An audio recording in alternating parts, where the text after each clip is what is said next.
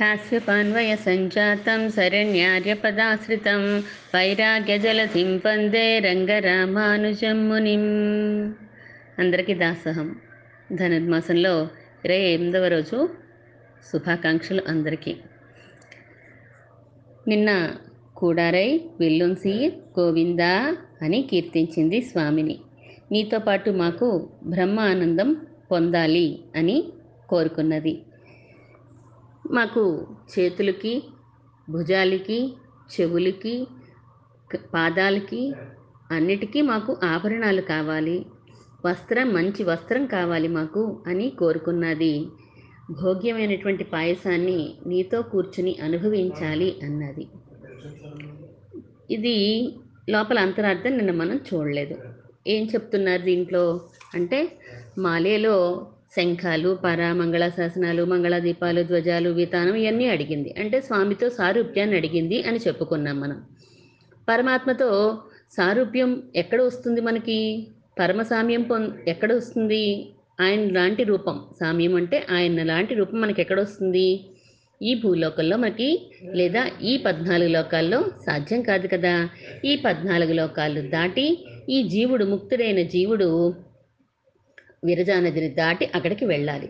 విరజానదిని దాటి పరమపదానికి వెళ్తేనే ఈ ఆండాళ్ళ తల్లి కోరుకున్నవన్నీ కూడా మనకి లభ్యమవుతాయి. ఎప్పుడైతే ఈ ప్రకృతి మండలాన్నంతా దాటి విరదలో స్నానం చేస్తాడో, ఆ జీవునికి ఎదురుగా ఆతివాహకులని వస్తారు, కొంతమంది వస్తారు. వాళ్ళెవరు అంటే, పరమపదంలో ఉండే వారంతా కూడా ఎదురొచ్చి కాహళాలు, శంఖాలు, మంగళ వాయిద్యాలు, అంతేకాకుండా శతం మాల్యహస్తాహ అంటారు. అంటే ఒక వంద మంది రకరకాల దండలు పట్టుకుని వస్తారట.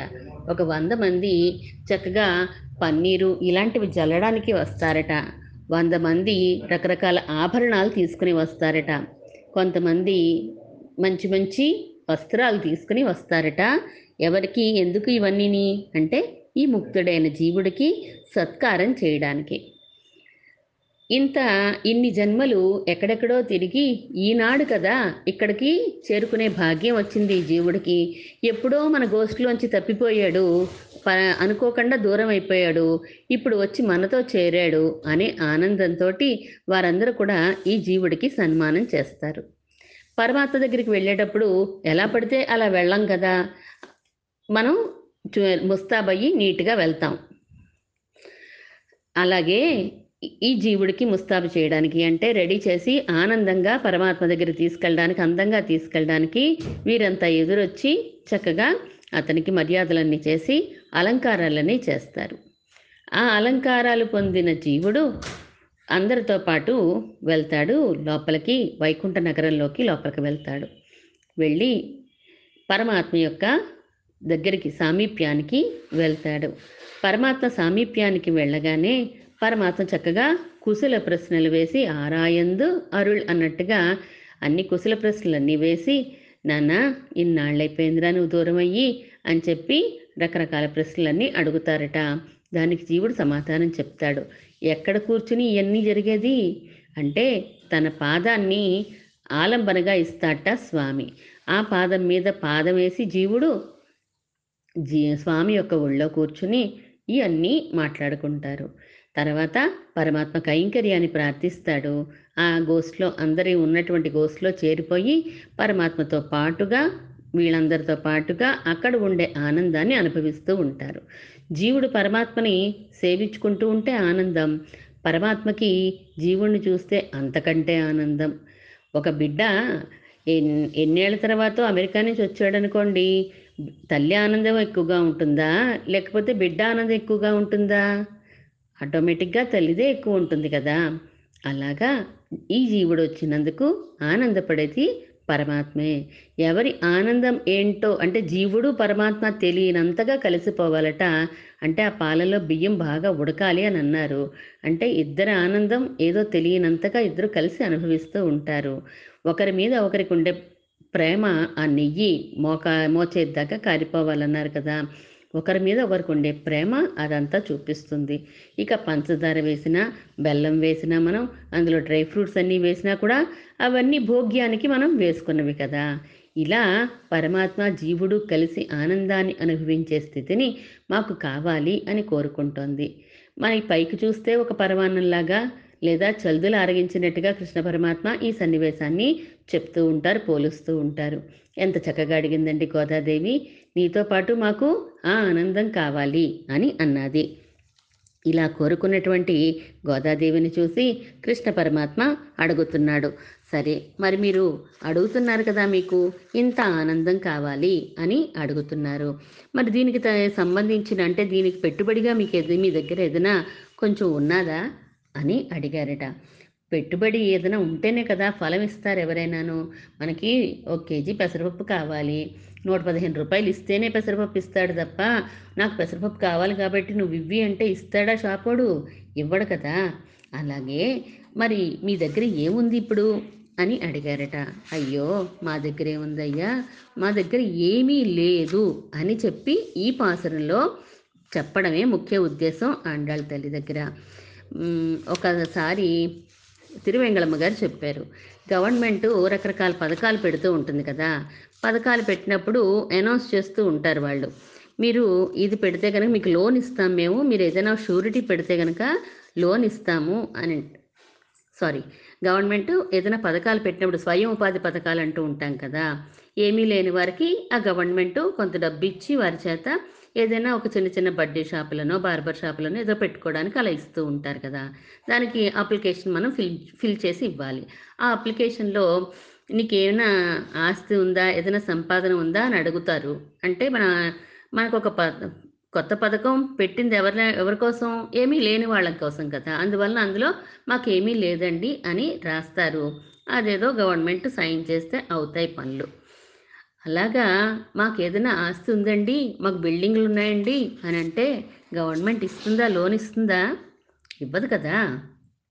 అలాగే భగవంతుడు కూడా మనకి ఒక కొత్త పథకం పెట్టాడు మనలాంటి వెనకబడిన వారి కోసం. ఏ విధంగా వెనకబాటుతనం మనకి? ఆధ్యాత్మికంగా వెనకబాటుతనం మనకి. కర్మ చేయలేము, జ్ఞానమా సంపాదించలేము, ఏమీ చేయలేం కదా, మరి ఎలాగా మనం ఉజ్జీవించడం అని అనుకున్నాడు పరమాత్మ. సరేలే, నేనే ఉపాయం, నేనే నీకు రక్షకుణ్ణి అని తెలుసుకో చాలు, నేను నిన్ను కాపాడేస్తాను అని ఒక ఉపాయాన్ని మనకి చెప్పాడు. సర్వధర్మాన్ని పరిత్యజ్య అని కదా చెప్పాడు స్వామి. ఒక విషయాన్ని పొందడానికి సాధనము అనే బుద్ధి వదులు, నువ్వే నాకు సాధనం అని నన్ను పట్టుకో చాలు, నేనే రక్షిస్తాను నిన్ను అని మనకి భగవద్గీతలో బోధించాడు స్వామి. ఇందులో అదే చెప్తున్నారు, దీన్నే ఉపాయ నిష్కర్ష అంటారు. నేను శరణాగతి చేశాను అంటే, ఓ నువ్వు చేసావా, అయితే ఆ శరణాగతి నీకు ఇస్తుందిలే ఫలితం, వెళ్ళిపో అంటాడంట. అలా కాదయ్యా, నే నాకు నువ్వు తప్ప వేరే దిక్కు లేదు అని అంటే నూరు శాతం ఆయనే పనిచేసి పెడతాడు ఆయన. సరేలే నువ్వు కొంత నేను కొంత చేద్దాంలే అని అనుకున్నామా మనం అంటే నో అంటాడు ఆయన. మొత్తం అంతా ఆయనకే వదిలిపెట్టేస్తేనే మన రక్షణ ఆయన చూస్తాడు. ఇందులో మాకు ఇతర సాధనాలు ఏమీ లేవు అంటున్నారు. మరైతే ఎలా అనుగ్రహిస్తాను అని అంటావేమో. స్వార్జిత సాధనాలు లేవు తప్ప నువ్వున్నావు కదా మాకు అని గోదాదేవి చాలా తెలివిగా, చాలా చక్కగా, అందంగా చెప్తోంది ఈ పాసురంలో. ఆరాధన చేసుకునేటప్పుడు భగవద్ ఆరాధనలో ముందు మనం చదువుకుంటూ ఉంటాం, శ్లోకాన్ని చదువుకునే కదా ప్రార్థిస్తాం. నా ధర్మ నిష్ఠోస్మిన చాత్మవేది నా భక్తిమాన్ త్వచ్చరణారవిందే అంటూ, స్వామి నా దగ్గర ఏమీ లేదయ్యా అంటే కర్మ జ్ఞాన భక్తి యోగాల్లో ఏ కొంచెము కూడా లేదు, నీ అనుగ్రహం మాత్రమే మాకు ఉన్న ధనము, నీ అనుగ్రహమే మాకు కావాలి అని, అదే మాకు పెట్టుబడి అని చెప్తున్నారు. ఇందులో మా దగ్గర ఇంత సంపద ఉంది, లేదా మాకు ఇంత జ్ఞానం ఉంది, మేము గ్రంథాలన్నీ సేవించేశాము, దివిదేశ యాత్రలు బోళ్ళు చేశాము అని ఇందులో చెప్పట్లేదు వీళ్ళేమీని. మన దగ్గర అసలు ఏమీ లేనే లేదు, ఆ ఉన్నదాన్ని కూడా ఉన్నది అని చెప్పామా ఏదైనా అయిపోతుంది. అందువలన అలా కాకుండా పరమాత్మ దగ్గర ఎలా ప్రార్థించాలో మనకి నేర్పిస్తోంది. ఇందులో కూడా గోవింద అనే పిలుస్తోంది. గోవింద, దామోదర ఈ రెండు నామాలు కూడా పరమాత్మ కష్టపడి సంపాదించుకున్న నామాలు. నోరు లేని గోవులకు ప్రభువు కాబట్టి గోవింద అన్నారంటే ఆయన చాలా ఆనందపడిపోతాడట. నిన్న చెప్పుకున్నాం మనం, బృందావనం తప్ప లేరకాయలతో ఉంటే చక్కగా పరమాత్మ సంకల్పం వలన శుభేన మనసాధ్యాతం గవామృద్ధి మభీప్సత ఉత్పన్న నవసష్పాఠ్యం చక్కగా మంచి లేత గడ్డి వచ్చేసిందట, మొలిచిపోయింది లేత గడ్డి. ఆ కృష్ణుడు ఆవుల్ని తాను తానే రక్షించుకున్నాడు. వాటికి జ్ఞానం లేదు కదా, అందువల్ల అవి కృష్ణుడు వెనకాలే వెళ్ళిపోయేవి, కృష్ణుడితో పాటే ఉండేవి. ఇంకా కృష్ణుడు ఆ గోవులకి ఏం కావాలో అన్నీ ఆయనే చూసుకునేవాడు. మా రక్షణ మేము చేసుకుంటాంలే అని అన్నాయా గోవులు ఎప్పుడైనాను? లేదు. మనం మాత్రం కొంచెం జ్ఞానం ఇచ్చాడు కాబట్టి, స్వామి మనకి విచక్షణ అనేది ఇచ్చాడు కాబట్టి, బుద్ధి అనేది ఇచ్చాడు కాబట్టి, నేను నీవాడిని అని అనడానికి మనకి అహంకారం అడ్డొస్తూ ఉంటుంది. నువ్వు నావాడవయ్యా అని పరమాత్మ అన్నాడు అనుకోండి, టట్ నేను నావాడినే అని చెప్పి అని అనేంత గొప్పవాళ్ళం మనం కదా. అందువల్ల మన గొప్పతనం ఏంటో ఈ పాత్రలో చెప్పిస్తోంది మన గోదాదేవి. నిన్న మనందరము కూడా కూర్చుని హృదయం చల్లబడేలా కలిసి అనుభవించాలి అని అన్నావు కదమ్మా. మరి నీ దగ్గర ఏ సాధన ఉంది, మరి ఏ సాధన లేకుండా ఎలా ఇస్తాము అని అడుగుతున్నట్టుగా భావించి కృష్ణ పరమాత్మ ఏ సాధనము లేదు నాకు అని ఖరాఖండిగా చెప్పేయాలి అని మనకు నేర్పిస్తోంది ఈరోజు. ఉపాయ నిష్కర్షలో మన నమ్మాళ్ళవార్లు కూడా తిరువాయిమడి దివ్య ప్రబంధంలో చెప్తారు. ఎమ్మ వీట్టు తిరమం సెప్పం నిన్ సెమ్మ పాద పర్పు తలై సేర్తొల్లై అంటారు. అంటే మాకు పరమ పదము కావాలి అని కూడా మేము అడగము. మాకేం కావాలి? నీ యొక్క ఎర్రనైనటువంటి తామరల వంటి పాదాలున్నాయే, ఆ రెండు పాదాలు మా శిరస్సును స్పృశిస్తే చాలు, మాకదే గొప్ప సన్మానము, మాకు కావాల్సింది అదే. అసలు మా ఫలం, మేము పొర పొందాలనుకుంటున్న ఫలం, పురుషార్థం అదే, నీ శ్రీపాదాలు మా శిరస్సును ధరింపచేయి చాలు అని అందులో ఉపాయ నిష్కర్ష చేసేశారు నమ్మాళ్ళవార్లు. నారాయణనే నమక్కే అని గోదాదేవి కూడా ఫస్టే చెప్పేసింది కదా, నారాయణుడే మనకి ఇస్తాడు ఇంకెవరు ఇవ్వరు అని చెప్పేసింది కదా. దివివా భువ్వా మాస్తవాసో నరకేవా నరకాంతక ప్రపా ప్రకామం అవధీరిత సారదార విందౌ చరణవుతే మరణేపి చింతయామి అని అడిగాడు కులశేఖరాల వారు అడిగారు.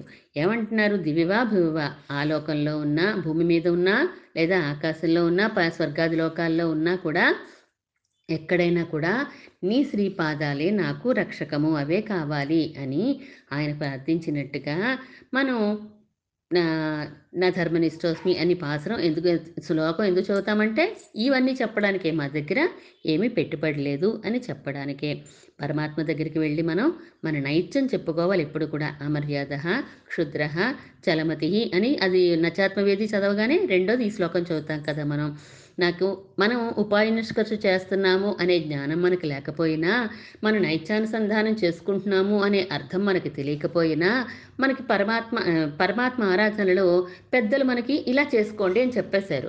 మనం తెలియకపోయినా రోజు అలాగే చేసేసుకుంటున్నాం మనం, అంతే మనం చేసేదే. ఇప్పుడు గోదాదేవి చెప్తోంది, కానీ అర్థం తెలుసుకుని చెయ్యండి, ఇప్పుడు ఇంకా ఆనందంగా ఉంటుంది అంటోంది. నాకు ఏ సాధనలు లేవు అని చెప్పాలి, తర్వాత మన నైత్యం చెప్పుకోవాలి, రక్షించమని ప్రార్థించాలి, ఆయన మీద విశ్వాసం ఉంచాలి, మళ్ళీ ఈ తప్పులు నేను చేయనయ్యా అని చెప్పాలి మనం. ఒక డాక్టర్ దగ్గరికి వెళ్ళాను, రోగం వచ్చింది. రోగం వచ్చినప్పుడు దానికి ఉన్న సిమ్టమ్స్, మనకు కలుగుతున్న భావాలు, వికారం ఉందో ఎలా ఉందో అన్నీ చెప్పాలి కదా. చెప్పకుండా మన సిమ్టమ్స్ అన్నీ దాచేసుకున్నాం అనుకోండి, సరైన మందు ఇస్తాడా డాక్టరు? ఇచ్చినా మనకు సరిగా పనిచేయదు అది. అలా కాకుండా మనకున్న రోగం అంతా చెప్తే సరైన మందు పడుతుంది మనకి.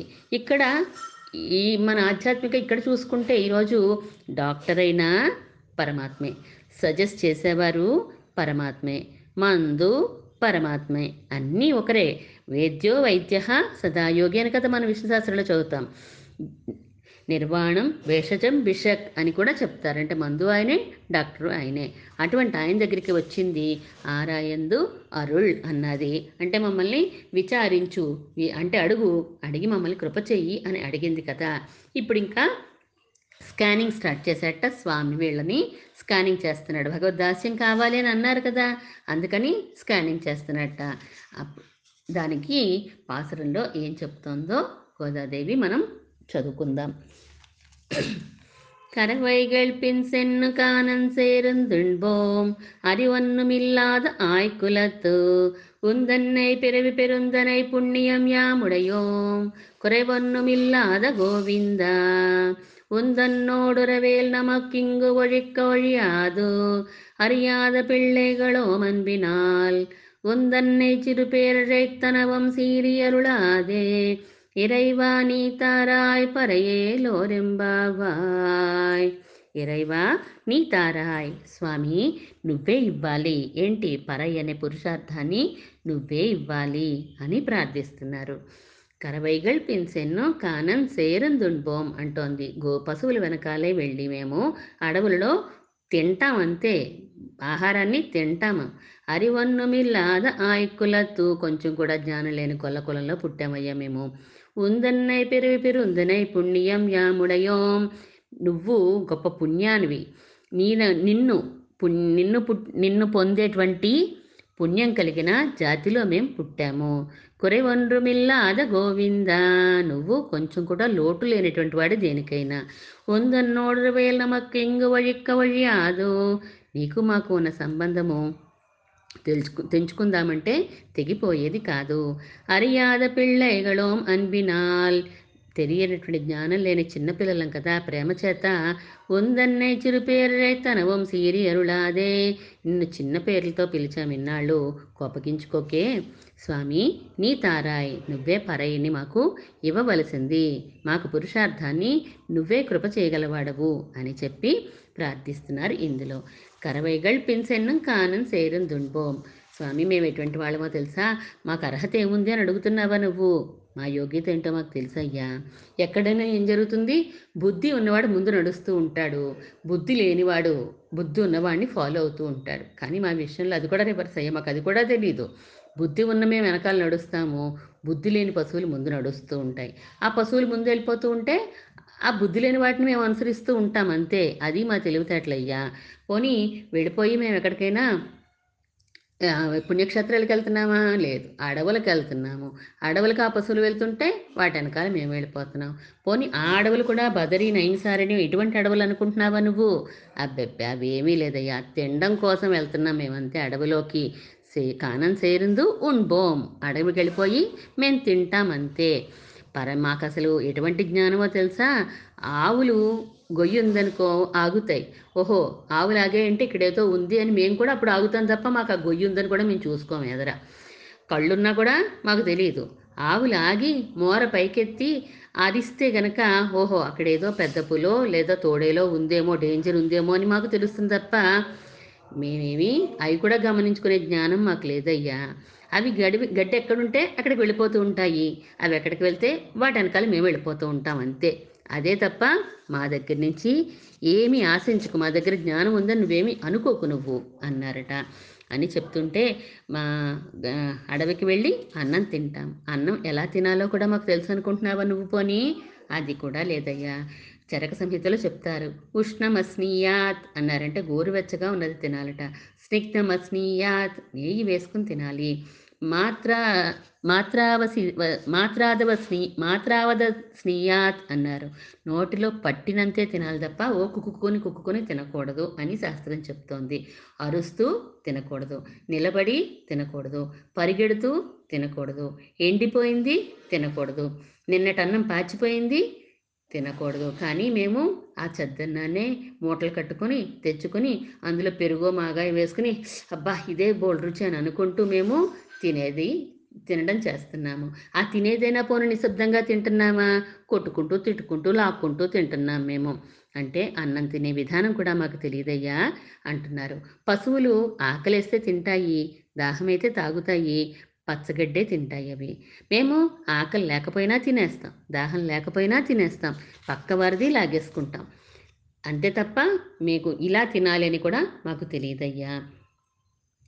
పరమాత్మ అడుగుతున్నట్ట, పశువులు వెనకపోయి తింటున్నామంటే వృత్తిధర్మం చేస్తున్నారా మీరు, అయ్యయ్యో ఆ పశువులు ఇంకా పాలన్నా ఇస్తాయ్యా, మేము అది కూడా చెయ్యమయ్యా అని చెప్తున్నారన్నమాట. మాకు పశువులే గురువులు, మాకు అడవులే గురుకులాలు, వాటి వెనకాల వెళ్ళి మేము చేస్తూ ఉంటాం అంతే అన్నారు. మేము శరీరం నిలుపుకోవడం కోసమే తింటున్నాం తప్ప వేరే అదేదో పుణ్యాన్ని వస్తుందనో లేకపోతే తినాల్సిన విధంగా తింటే ఒక క్రమంలో తినాలనో మాకు తెలియదు. మరి కుడి ఎడమలు కూడా తెలియని కొంచెం కూడా జ్ఞానం లేని గొల్ల కులం కదా మాది అని చెప్పారు. అయితే మిమ్మల్ని ఎందుకు అనుగ్రహించాలి నేను అని అడిగాడట స్వామి. అయ్యో ఏం లేదన్నాను తప్ప మేం సంపాదించుకున్నది ఏం లేదన్నాం, స్వార్జితం ఏం లేదన్నాం. కానీ శ్రీకృష్ణ, మాకుగా మేము సంపాదించుకున్నది లేకపోయినా మధురలో పుట్టి నీ అంతటి నువ్వే మా మధ్యకు వచ్చిన పుణ్యానివి కదా నువ్వు. ప్రతిరోజు వెన్న పాలు పెరుగు పెట్టి ఆ పుణ్యాన్ని మేము పెంచుకుంటున్నాం కదా.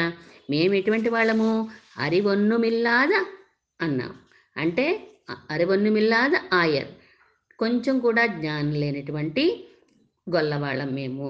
కానీ నువ్వో కురైవొన్నుమిల్లాద గోవిందా, ఏ కొంచెం లేని గోవిందుడివి కదా, లోటు లేనివాడివి కదా నువ్వు. ఏదైనా సంపద ఉంటే ఉన్నవారు లేనివారికి ఇవ్వాలి నియమమేనా ఉందా అని అడక్కు నువ్వు. మనిద్దరికీ సంబంధం ఉంది. ఎటువంటి సంబంధం ఉంది అంటే నవవిధ సంబంధాలు మనకి ఉన్నాయి కదా.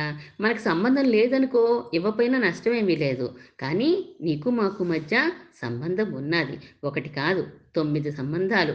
ఇవి తెంచుకుందామన్నా తెగనివి కదా.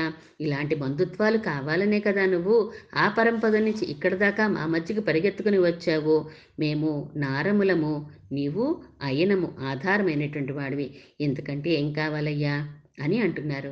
నిన్ ఇన్ని రోజులు నిన్ను నారాయణే కేశవనే పాడవు అంటూ వివిధ నామాలతో చిన్న చిన్న నామాలతో కీర్తించామయ్యా. ఏడు సంవత్సరాల్లో ఏడు సంవత్సరాల వయసులో ఏడు రోజులు గోవర్ధన పర్వతాన్ని ఎదితే అందరినీ రక్షిస్తే కామధేనువుతో అభిషేకించుకుని నువ్వు ఇంద్రుని చేత గోవింద అనే పేరు పొందావు కదా నువ్వు. అటువంటి గోవిందుడివి మమ్మల్ని వదిలేస్తానంటే ఎలాగయ్యా నువ్వు అని గోవిందనామం గురించి చెప్తున్నారన్నమాట. గోవిందనామం అంటే పరమాత్మకి చాలా ఇష్టం అని చెప్పుకున్నాం కదా మనము. అటువంటి నామం నామంతో పిలుస్తున్నారు వీళ్ళు. అరివొన్ను మిల్లాదా అన్నారు. అరివు అంటే జ్ఞానం కదా. అరివొన్ను అంటే జ్ఞానం కొంచెం కూడా లేని గొల్లకురంలో పుట్టాం మేము.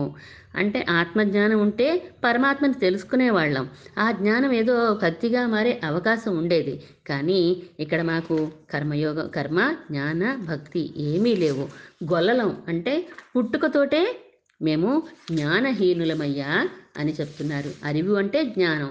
జ్ఞానం అంటే సామాన్యార్థం ఏంటి? తెలుసుకోవడం. దేని గురించైనా తెలుసుకోవడం. దేని గురించి తెలుసుకున్నా జ్ఞానమే అని అంటారు.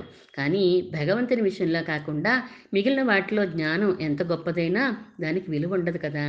అది చెప్పులు కుట్టుకోవడం వంటిది అంటారు. చెప్పులు ఎంత బాగా కుట్టినా వానికి విలువిస్తారా?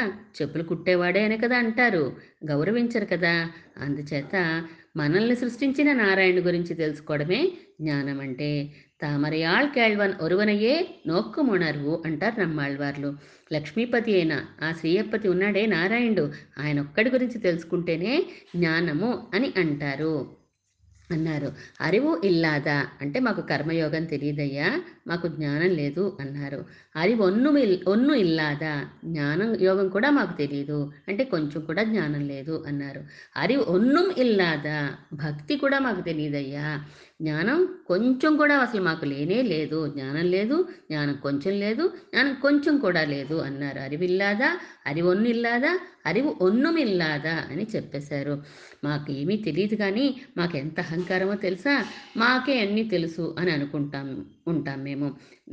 వృత్యాపశు నరవపు అని చెప్పేసి మనవాళ్ళ మహాములు చెప్తారు కదండి. మేము ఆకారంలో నరులమే కానీ స్వభావంలో పశువులమయ్యా అని చెప్పి తమ నైత్యానుసంధానం చేసుకుంటోంది గోదాదేవి ఈ పాసురంలో. మేము పిల్లైగల్ చిన్న పిల్లలమయ్యా, ప్రేమతో అన్బినాల్ ప్రేమతో అలా పిలిచాము. అందువలన కోపగించి మా మమ్మల్ని కృప చేయకుండా ఉండకే నువ్వు. ఎందుకు చూపించాలి కృప అని అడుగుతున్నావా నువ్వు? ఏరైవా, నీవు స్వామివి కదా, మేము నీ సొత్తు, మా రక్షణ నీదే కదా, అందువలన నువ్వే చెయ్యాలి మా రక్షణ అంటున్నారు. మనకి షర్టుకు మురికంటుకుందనుకోండి ఏం చేస్తాం, మనమే ఉతుక్కుంటాం కదా. అలాగే మేము ఎటువంటి వాళ్ళము అంటే మేము నిన్ను ఆశ్రయించిన వాళ్ళం కదా. నిన్ను ఆశ్రయించినప్పుడు ఏం చెయ్యాలి నువ్వు? మమ్మల్ని ఉతుక్కునే బాధ్యత నీదే అంటున్నారు. అంటే మనకి సర్ఫేస్ ఉతుక్కుంటాడో, వాషింగ్ మిషన్లో వేస్తాడో, రిన్నే వేస్తాడో, ఏం వేస్తాడో మనకు అనవసరం. ఆయనే వేసి సర్ఫ్ ఎక్సెల్లో వేసినా వాషింగ్ మెషిన్లో వేసినా మురికిని మనమే ఉతుక్కున్నట్టుగా ఆయన సొత్తు అయ్యాం కాబట్టి మన మురికిని ఆయనే పోగొడతాడు అని ఈ పాసురలో చక్కగా చెప్తోంది. ఎటువంటి ఉపాయాలు చేయలేని మనకి ఒక చక్కని ఉపాయాన్ని, సులభమైన ఉపాయాన్ని చెప్తోంది గోదాదేవి. సనాతన సంప్రదాయంలో ఎలా చెప్పిన విధంగా జీవనం గడపాలి అని ఇప్పుడు అందరూ చెప్తున్నారు కదా. కరోనా కాలం వచ్చింది కాబట్టి అందరూ ఇప్పుడు చెప్తున్నారు ఇలా తినాలి అలా తినాలి, ఇది తినకూడదు అది తినకూడదు అని చెప్తున్నారు. కానీ హోటల్స్ ఓపెన్ అయ్యేదాకానే ఇవన్నీ చెప్పారు, మళ్ళీ హోటల్స్ ఓపెన్ అవ్వగానే మళ్ళీ మామూలే. అసలు మన బుద్ధి ఎలా ఉండాలి అని నిర్దేశించేది మనం తీసుకునే ఆహారమే కదా. ఆహార శుద్ధం సత్వశుద్ధి అని కదా భగవంతుడు చెప్తాడు. ఆహారమే శుద్ధి లేనప్పుడు ఆలోచనలు తిన్నగా ఎలా ఉంటాయండి? ఇక ఏ యోగాలు చేస్తాం మనం కనుక తిన ఆలోచనలే సరిగా లేనప్పుడు? సత్వశుద్ధి గల ఆహారం తీసుకుంటే ఇదివరకు సమాజం అందుకే అంత చక్కగా ఆనందంగా ఉండేది. ఇప్పుడు సమాజం ఈనాడు అత్యాచారాలతో, హత్యలతో, దుష్ట ఆలోచనలు వీళ్లతో నిండిపోయింది. అంటే కారణం ఏంటి? అంటే శుద్ధి లేని ఆహారము, శుద్ధి లేని విహారము, ఈ రెండిటి వల్లే ఈరోజు ఇలా ఉంది అని మనకి ఎలా తినాలో ఎలా ఉండాలో చెప్తోందన్నమాట గోదాదేవి. యా ప్రీతిర వివేకానాం విశేష్వనపాయిని త్వాం అనుస్మరత సామే హృదయాన్మాపసర్పతు అని ప్రార్థిస్తాడు విష్ణు పురాణంలో ప్రహ్లాదుడు నరసింహస్వామిని చేసిన ప్రార్థన. స్వామి, లౌకిక విషయాల మీద నాకున్న ప్రేమ మీ లక్ష్మీనారాయణ ఇరువురి మీద నాకు కలిగించు అని ప్రార్థిస్తాడు. అంటే మనకి ఇంద్రియాలు ఎలా వెళ్ళిపోతాయి, గోగులు ఎలా వెళ్ళిపోతాయి, వాటి వెనకాల గొల్లలు వెళ్ళిపోతారు అన్నారు. మన ఇంద్రియాలు ఎలా పడితే అలా వెళ్ళిపోతుంటాయి విషయాల వైపుకి. అవి గడ్డి ఎక్కడుంటే అక్కడికి వెళ్తూ ఉంటాయి. మన ఐదు ఇంద్రియాలు కూడా వాటికి విషయాలు ఎక్కడుంటాయో అక్కడికి వెళ్ళిపోతూ ఉంటాయి. సెల్ ఫోన్స్, టీవీలు, వీటి మీద ఉన్న ప్రేమ మనకి లక్ష్మీనారాయణ మీద కలిగించి తల్లి అని మనం కూడా గోదాదేవిని ప్రార్థించాలి మాట. ఎందుకని ప్రార్థించాలి అంటే ఆయనకి మనకి తొమ్మిది సంబంధాలు ఉన్నాయి కదా. ఎలా వదిలేస్తావయ్యా మమ్మల్ని? నీకు నాకు మన సంబంధం ఉన్నప్పుడు నువ్వు మమ్మల్ని మర్చిపోతే ఎలాగా అని ఎన్నో దశాబ్దాలు శతాబ్దాల క్రితం చెప్పింది కదా గోదాదేవి ప్రబంధాన్ని. అయినా ఏ కాలానికైనా ఆణిముత్యాలే ఇవి, అనుసరించవలసినవి అనుష్ఠించవలసినవి కదా. నేడు మన సమాజంలో ఈరోజు గోరక్షణ మీద ఎంత చైతన్యం పెరుగుతోందండి. అపార్ట్మెంట్ జీవితాలు కాబట్టి మనం గోవుల్ని పెంచలేకపోతున్నాం. కానీ పెంచే సంస్థలకో వ్యక్తులకో మనం గోపోషణ కోసం సహా సహాయం చేశామనుకోండి, అది కూడా మంచి పనే కదా. నువ్వు స్వామి ఈ రైవా, నువ్వు స్వామివి కాబట్టి, మేము అల్పాయుష్కులము అల్పశక్తిమంతులము కాబట్టి మేం చేసే ప్రతి పని కైంకర్యంగా చేసే విధంగా నువ్వే చెయ్యాలయ్యా అని చెప్తోంది మనకు. మాకైతే బోల్డ్ పనులు ఉంటాయి, తెల్లవారు లేచిన దగ్గర నుంచి కూడా పని లేని పనులు బోల్డ్ ఉంటాయి. వాట్సాప్లు, ఎఫ్బీలు, చాటింగ్లు, టీవీలు, ఇన్స్టాగ్రామ్లు మాకు చాలా ఉన్నాయి. కానీ నీ గురించి ఆలోచించిన సమయమే లేకుండా అయిపోతోంది. నువ్వేం చేస్తావు?